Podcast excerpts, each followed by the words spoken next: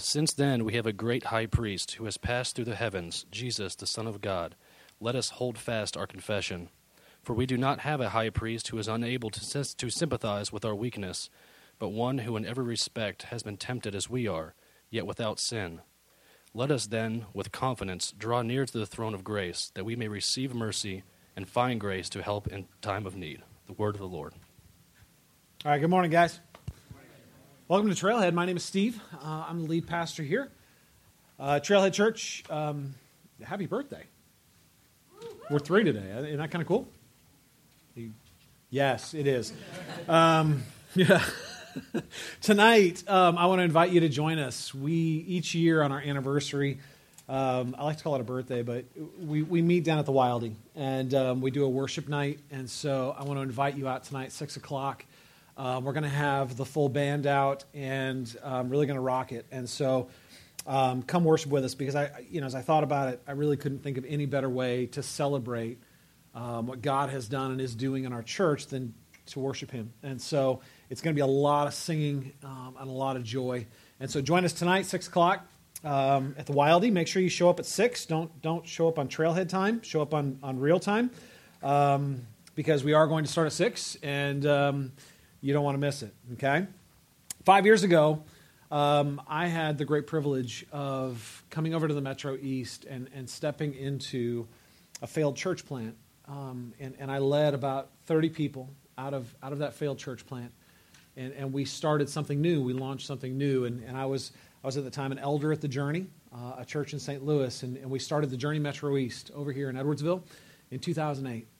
Two years after that, God was doing incredible things um, we grew and lives were being changed, and it was very clear that we were growing into a very independent identity. And so, with the full blessing of Darrin and the journey, um, we were sent out in January of 2011 to launch this Trailhead Church. And, and we the language I use to describe it is very simply we grew up and we moved out of the house, right? We, we, we got to the point where it was time to move out of our parents' basement and stand on our own two feet. And so we did that in, in January of, of 2011. And over the last three years, um, it has been a tremendous privilege to lead in this church and to be part of this church.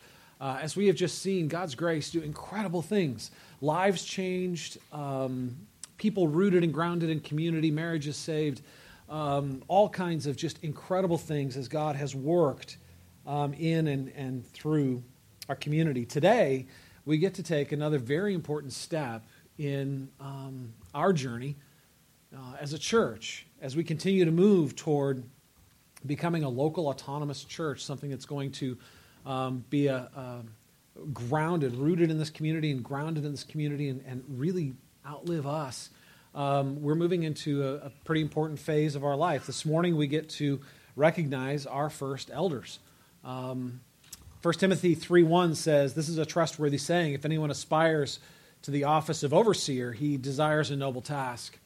Um, scripture talks about uh, basically aspiring to the character of an overseer. Now, the Bible uses several words overseer, uh, elder, shepherd, pastor, interchangeably.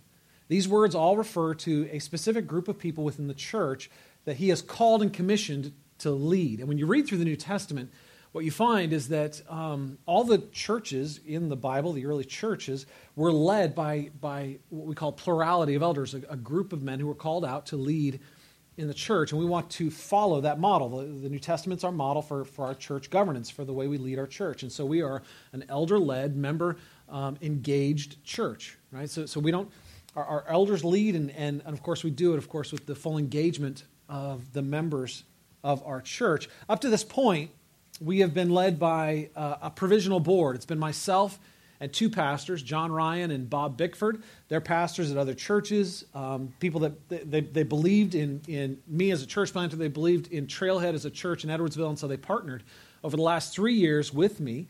And they've been a source of encouragement and wisdom to me, of accountability for me. They've helped me navigate really tricky waters at certain points. But we get this morning the opportunity of celebrating the fact that we're actually transitioning from a provisional board a temporary board of leadership to really the permanent board where um, we get to install the first guys that we've raised up through local leadership. Uh, it doesn't mean it's the last. Uh, we believe the Bible calls us to continually be training and raising up leaders. and that God will continue to raise up leaders in our church. Uh, but we do get the opportunity of recognizing our first. With that, I want to invite Dan and Clint up here. Um, a year and a half ago, uh, we actually had three guys begin the process Dan, Clint, and Skip. Uh, as we announced in a letter uh, at the end of last month, um, Skip has discerned that God's basically telling him to wait. And so this morning we get the privilege of, of um, basically commissioning uh, Dan and Clint. A month ago we sent out a letter basically asking for public comment. And um, this ends a, a, year and a half process where these guys have been theologically trained, challenged. They've read books, they've written papers. I have uh, drilled them and asked them questions. They have helped me um, navigate really tricky um, shepherding issues. Here's the thing when you, when you read through the New Testament, the, the description of the elders, the, one of the primary words used for them is shepherds. The word that we call pastor literally means shepherd, somebody who walks among the sheep. Uh, we don't see eldership as this thing where we just get a bunch of businessmen together and they sit in a back room and they make wise financial decisions. That, we do need to make wise financial decisions, but the biblical model for elders are people who are among the sheep, who know, who lead, who feed the sheep, and, and love them. And these guys have, over the last year and a half, demonstrated a heart for this church. They have grown in their competence, they have been challenged in, in, in their training, uh, they have demonstrated their character, and, and they have earned my respect. And uh, it's been a great privilege. I, I love these guys. Uh, we meet together every single week um, to pray and, and to talk strategy and to talk about people's lives, um, to, to uh, help solve problems, to discern how God is leading. And um, uh, it's, it's a great privilege to be able to introduce you guys to them. Um, and so this is, I mentioned their names. This is Dan right here. Say hi, Dan. Hi, There you go. This is Clint. Say hi, Clint. All right. These guys are now um, joining me in the leadership of this church. It's, it's really a very significant day in the life of our church. I'm going to pray for them, pray for our church. Why don't you pray for me? Uh, pray with me. Uh, so, as we pray, Father, we thank you um, for this church. We thank you that you bought it, you raised it up, you're leading. We thank you, Jesus, that you are um, the senior pastor of this church, the senior shepherd, and that, that you have given us the privilege of being under shepherds. Uh, I thank you for these guys, uh, for Dan and for Clint, um, and their love for this church, the way you've shaped them, the way that you are molding them in grace for service and leadership. Uh, Father, we pray rich blessing that we would have wisdom, discernment, boldness, gentleness, that, um, Lord, you would continue to uh, guide this church and, and, that you would expand um, the influence, that we would see the gospel reach out to transform more lives, uh, impact the character of more people, that we ourselves would continue to be transformed by this beautiful message of love. Lord, bless this church, and we know you already have in Christ, and so we simply claim what you've already given and ask, Lord, that you would make your name great. And we pray this in Jesus' name. Amen. Thank you, guys. All right, you guys, this morning um, we get to start a new sermon series. I don't know any better way to launch um, our fourth year of being a church than to spend some time meditating on thinking about grace. Grace is the heart of the gospel, grace is the heart of our message um, as followers of Christ. Uh, grace is an easy word to define. In fact, we define it often. It very simply means undeserved or unearned favor. Right? When, when, when God or even people give us favor or benefit or we don't deserve, we didn't earn. Um, in fact, we fall well short of earning it, but they give it to us anyway. It's grace. It is a favor that is, that is not provoked or earned by us. It is simply given as a gift, right? It is when someone um, gives us what we don't deserve, right? So it's, it's an easy word to define. But the reality is, it's a much harder concept to understand. It's a much harder thing to actually experience it and center our lives around it than it is to talk about it. Like much of what we discuss in regard to God, it's often much easier to talk than to live. And, and, and this is why, you guys, because grace honestly just doesn't make sense. I mean, it really, it really doesn't make a lot of sense. We can, we can define it, we can explain it, but it is counterintuitive. See, karma honestly makes a lot more sense. Karma is a, a, a word that we get from Buddhism. It's a, a religious concept that very simply means that, that you get what you deserve, right? You reap what you sow. You put out good, you get good back. You put out bad, you get bad back, right? We understand this concept, and the reality is we operate within it because it's real. It's not just an idea, it's something we see every single day, right? That idea that you reap what you sow, you get what you deserve. The physical universe itself is centered on this idea, right? Every action has an opposite and equal reaction, right? That's, that's the, very simply the, a physical manifestation of this concept that, that when you do something, there is a result, a consequence. You get something back, right? The moral universe seems to be centered on this concept as well, right? If you do good, you get good. If you do bad, you get bad, right? I mean, these are, these are lessons we learn um, not just from childhood, from moral training, but we get it from the human story itself by simply watching people, right? We all know that, that people, when they do bad, even when they do it in secret, it often comes around and unravels all the good they've done. When you do good, you get good. When you do bad, you get bad. That's karma. It's a, it's a concept that we honestly believe in very deeply. And we follow it. In fact, parents, you, you probably very actively teach karma to your kids. Let's just be honest right? What do you tell your kids? You tell them, if you want people to be nice to you, you need to be nice to them, right? If you want to get, you got to give. If you want this result, you have to invest. You reap what you sow. Um, Christmas is a great season. We just finished the Christmas season. It's a great season for karma, honestly. Santa Claus is the king of karma. Think about it right? The, the, one of the most important hymns celebrating Santa Claus. You better watch out. You better not cry. You better not pout. I'm telling you why. Santa Claus is coming to town, right? He's making a list and he's going to check it twice.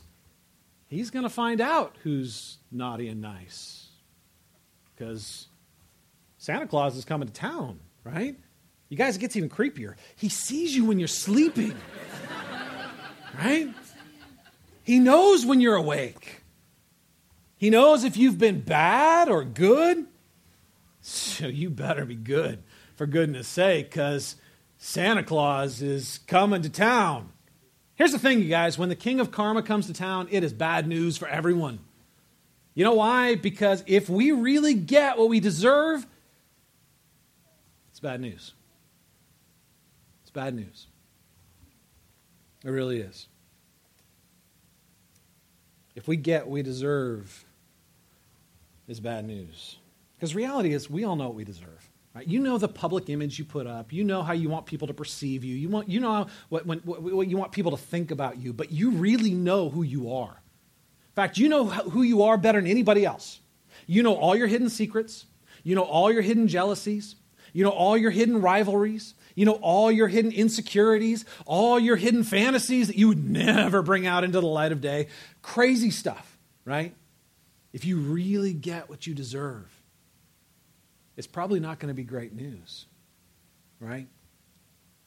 But the reality is, we expect karma to work because that's the way most of life works, which is why grace is so surprising. Which is why grace is so unexpected. When we expect to get hammered, and instead we get love. What an unexpected, delightful gift. We all love to get grace.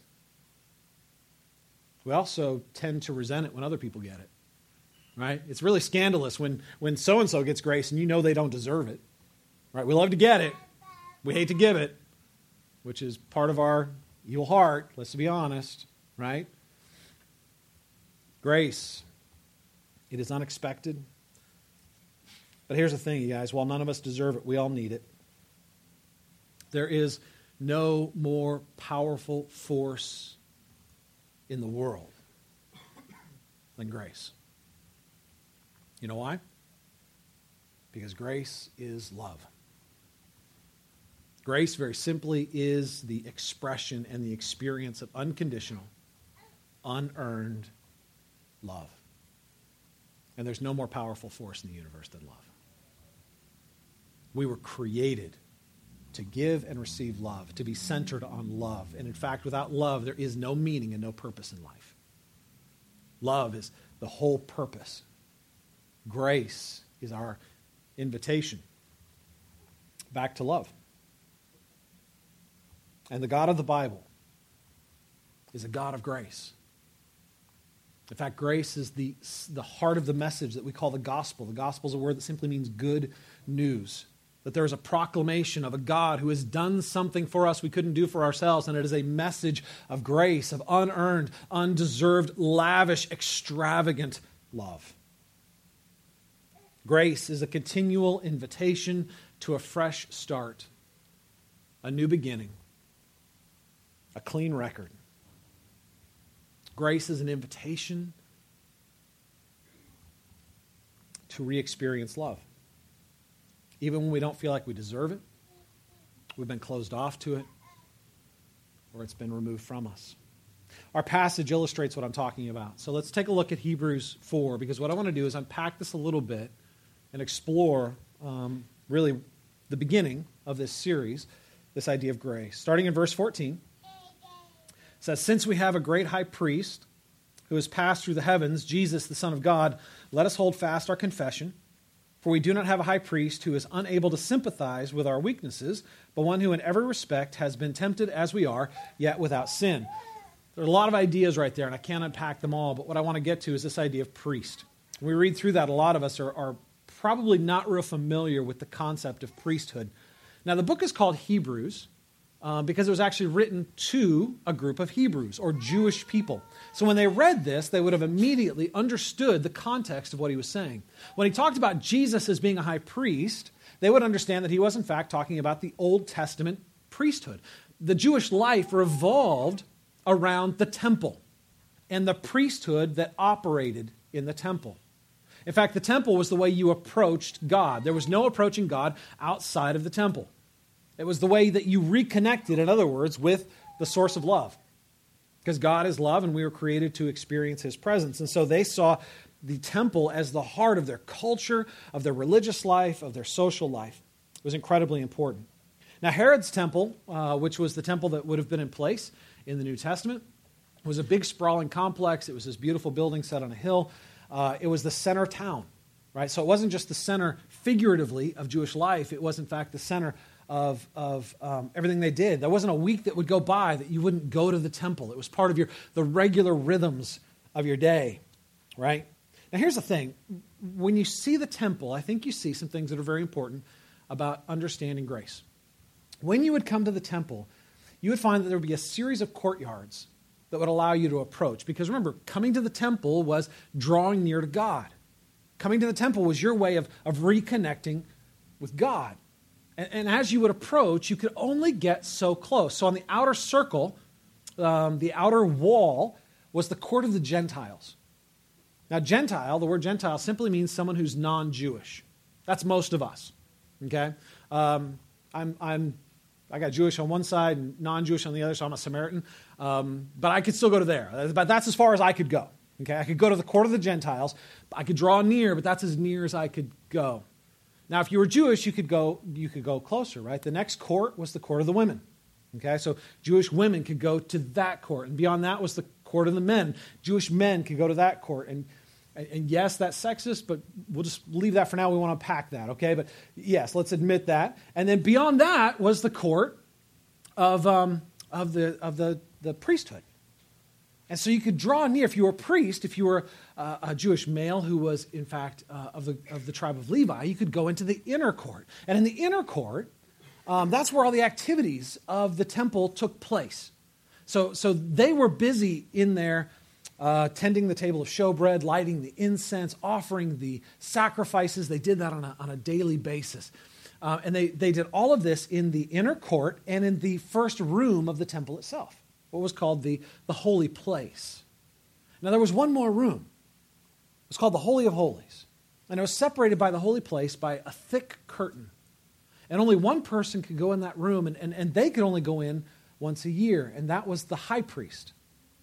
The high priest could go in once a year to offer um, the daily uh, sacrifice of atonement on the mercy seat, which was on top of the Ark of the Covenant, which was representative of the very presence and glory and power of God. Here's the thing the closer you drew to that inner court, the more gravity accompanied it. In a sense, the more danger accompanied it. When the high priest went into the Holy of Holies, he wore bells around the base of his garment. Uh, they were not just decorative. You could actually hear him moving around in there. And if the bells stopped ringing, you couldn't go in and check on him. So they would tie, tie a rope around his ankle um, just in case he got struck dead. they could pull him out, okay, without anyone else endangering their life. What does all of this communicate? What, is, what does all of this represent to us? Does this represent that God is, in fact, a God of karma? That, that the better you do, the closer you get, and the worse you do, the farther you're kept away? It's really not, actually. The message of the temple is this God says, I want you to draw near, but you need to be careful doing it. I want you to draw near.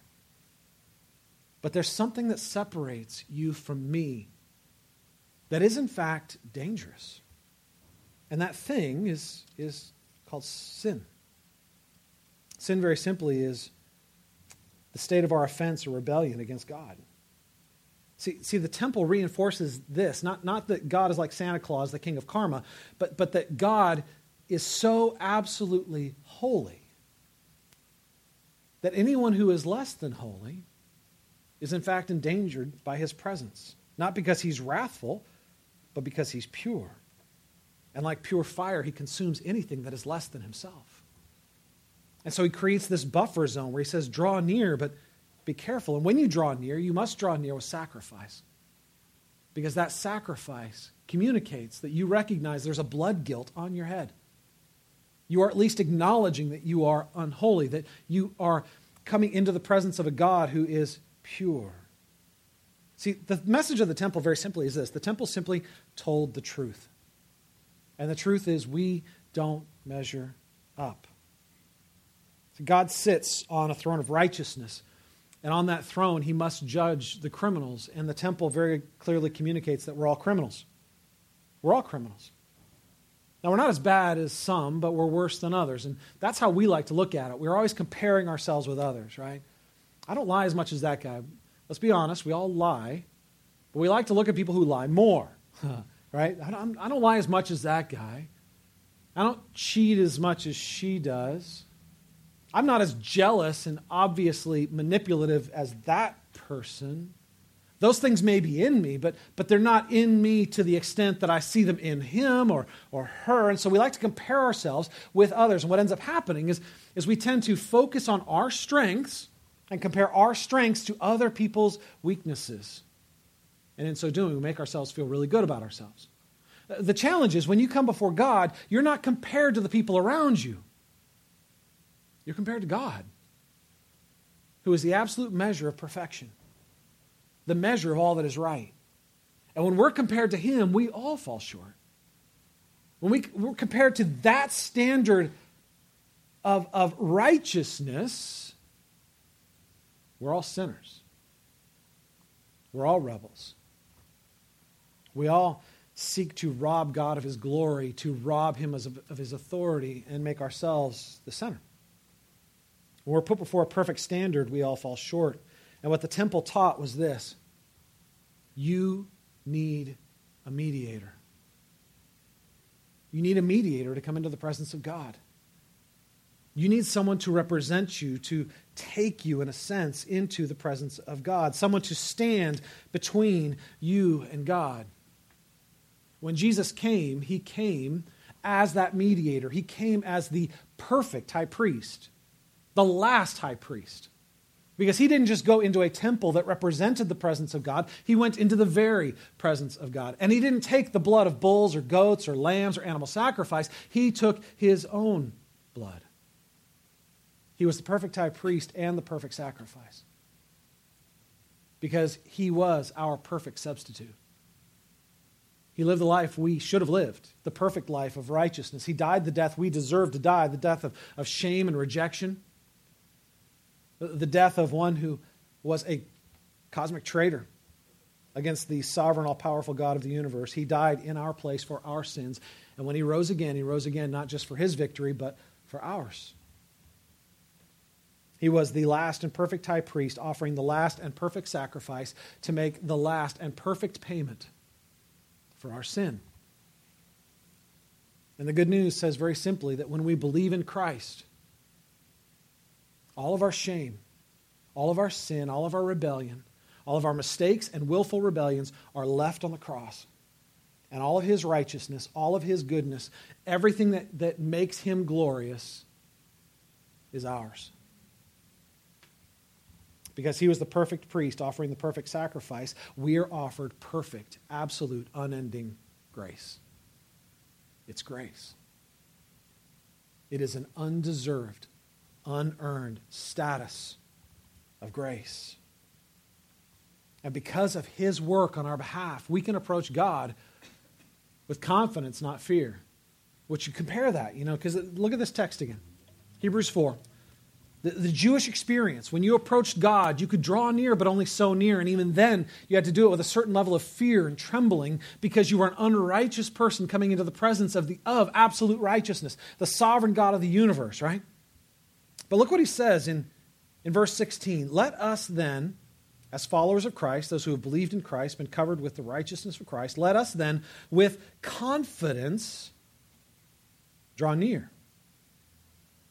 With boldness draw near. Without hiding, draw near. Without beating ourselves up to make ourselves worthy, draw near. Without earning his favor, draw near. Without performing or improving or doing anything to make ourselves worthy, draw near. And what do we draw near to? the throne of grace, that we may receive mercy and find grace to help in time of need. A throne is a position of authority. It's a wonderful thing to sit on. It's a really hard thing to sit under. Huh. We all love to sit in the throne of a, in the throne, right? Because what that means is we get to be the boss, we get to make decisions, we get to mete out discipline, we get to decide what is right. It's really hard to sit under because it means that we're going to be measured by an external uh, measure, and, and we have to, to perform and measure up, which is why a throne of judgment is such a terrifying thing. Whether it is a, a job review or, or um, you're trying to measure up in a relationship, when, when someone is judging you on your performance, it can be a terrifying thing. Because they're, they're not just measuring what you do, they're, and sometimes it feels like they're measuring who you are, right? To draw near to a throne is a dangerous thing, but notice we're being called to draw near to a throne of grace, which is very, very different. Let me ask you something. When you picture God, I'm going to ask you to visualize a little bit, and I know for some of you, you're like, dude, I'm totally non creative. I don't visualize anything. Just put up with me for a minute, all right? But when you see God, let's say you come before the throne right now, what's the expression on his face? What do you see? I mean, I'm giving you permission. Close your eyes, whatever you need to do, but, but approach like visually. What's his posture towards you? What's his attitude towards you? What does his face say to you?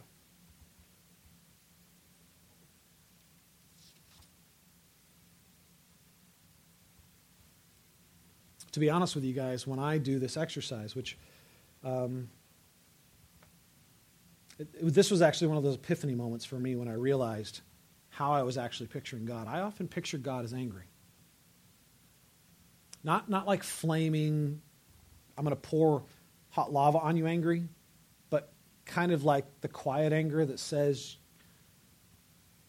you don't measure up. I often see in God's face a look of disappointment, a look that says, you could have done better. I expected more of you.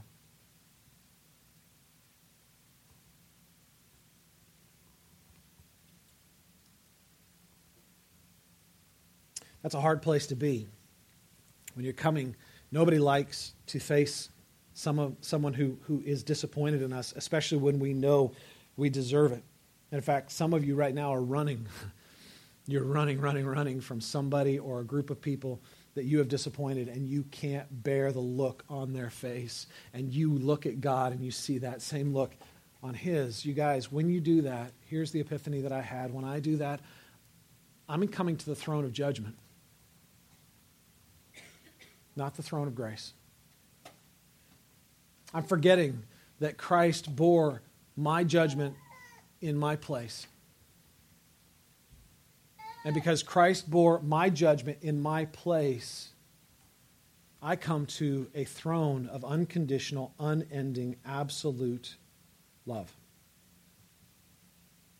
I'm not approaching under the weight of my sin and my failure. I am approaching in Christ's merit.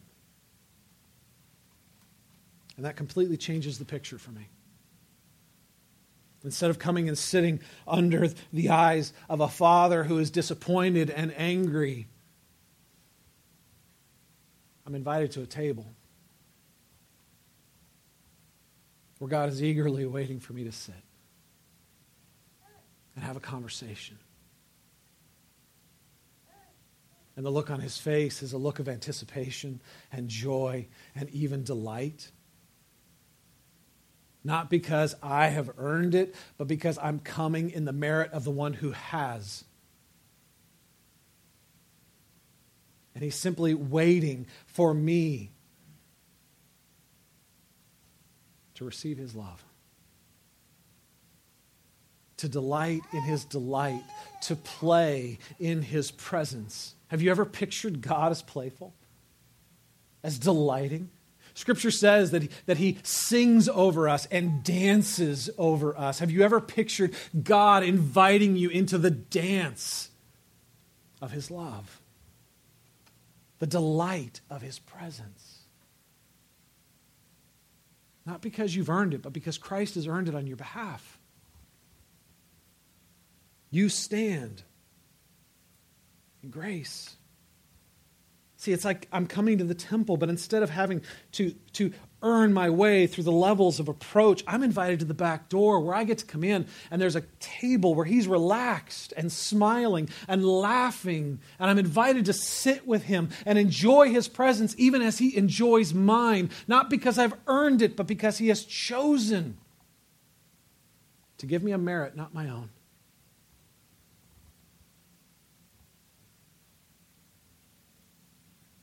It is intimate. It is joyful. It's love. Here's the thing, you guys the throne of grace has just as much power, just as much authority as the throne of judgment. The fundamental difference between them is that we approach the throne of grace when we realize that Christ has already been judged that he was my substitute, that he took my condemnation. And because he took my shame, I stand in his dignity. Because he took my condemnation, I stand in his acceptance. And I'm fully, unconditionally, unreservedly invited into the very presence of the God of the universe. I can come boldly, claiming it as my right not because I've earned it, but because Christ has earned it on my behalf. And to think any less is to think less of the sacrifice of Christ.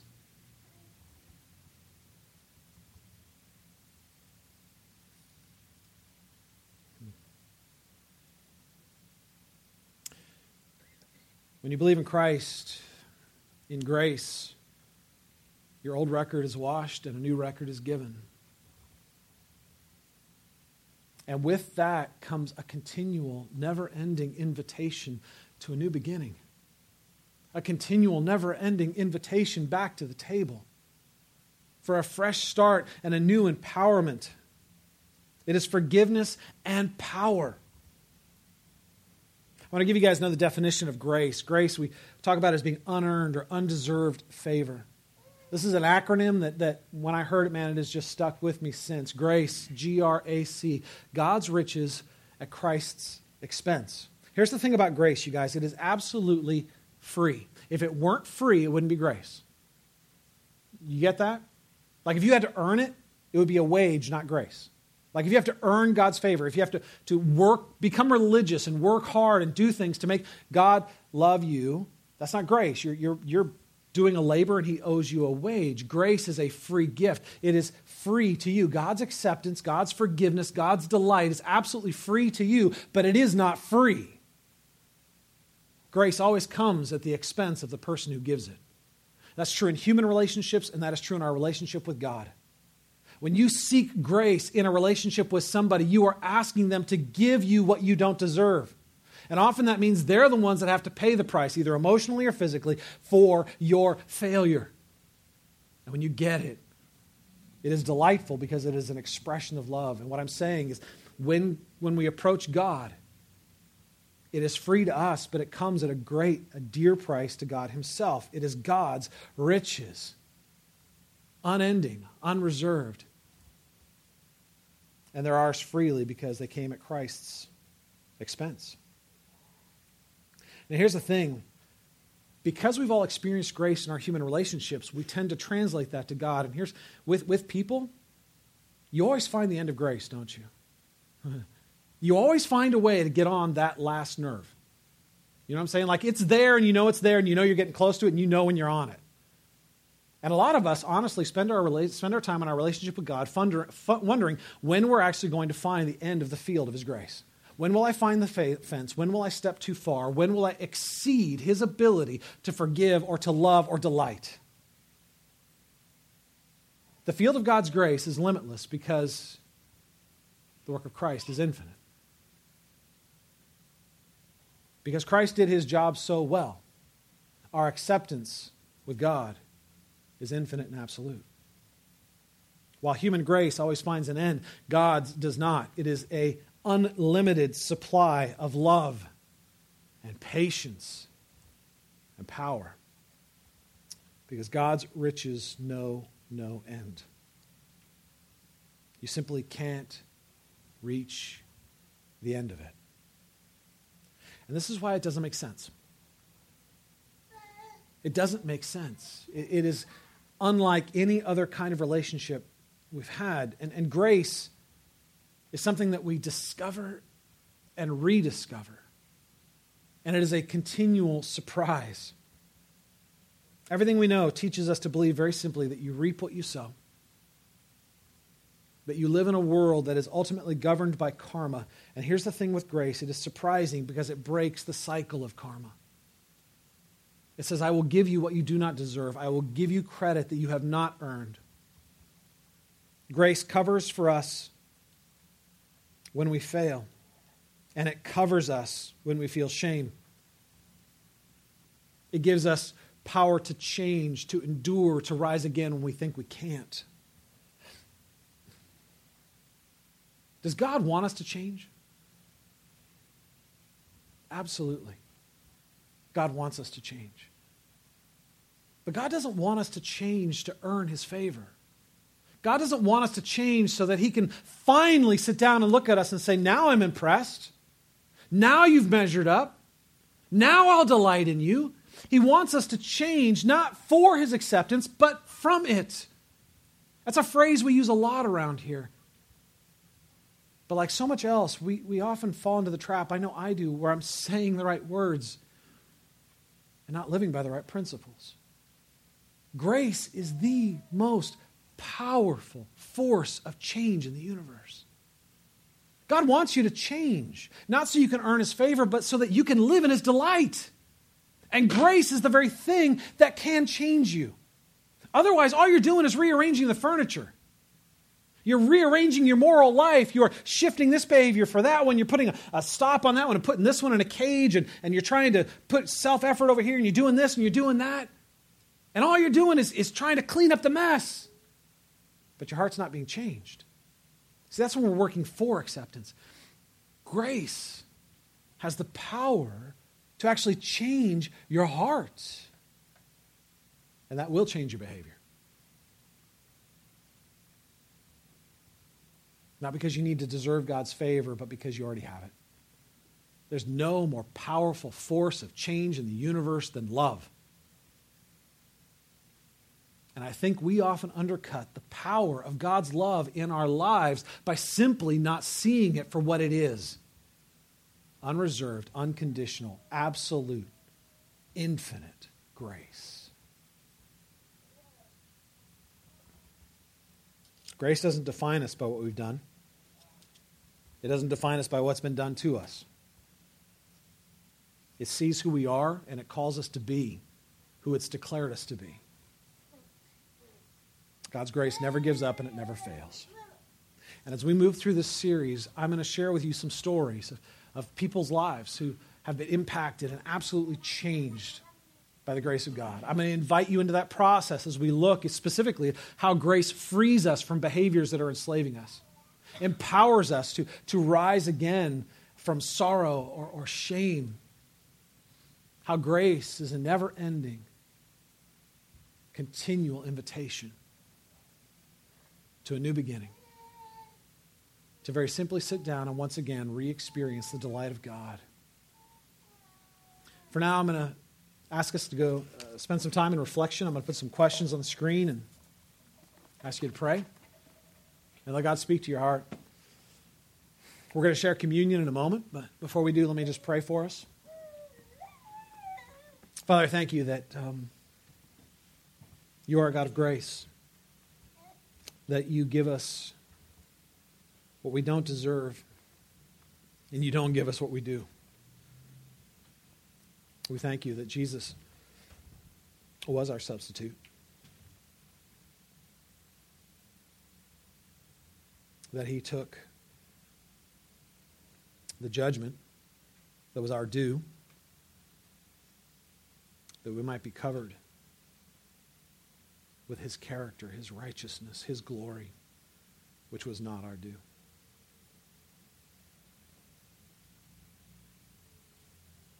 What an incredible, incredible message of love. Father, I pray that you'll stir our hearts that we might once again just simply be astounded at grace. That we won't be content with having right theology, as if you could be reduced to words. Break our hearts of our pride, our self sufficiency, of our shame of our self protection. Let us hear the invitation to full, unending, unreserved life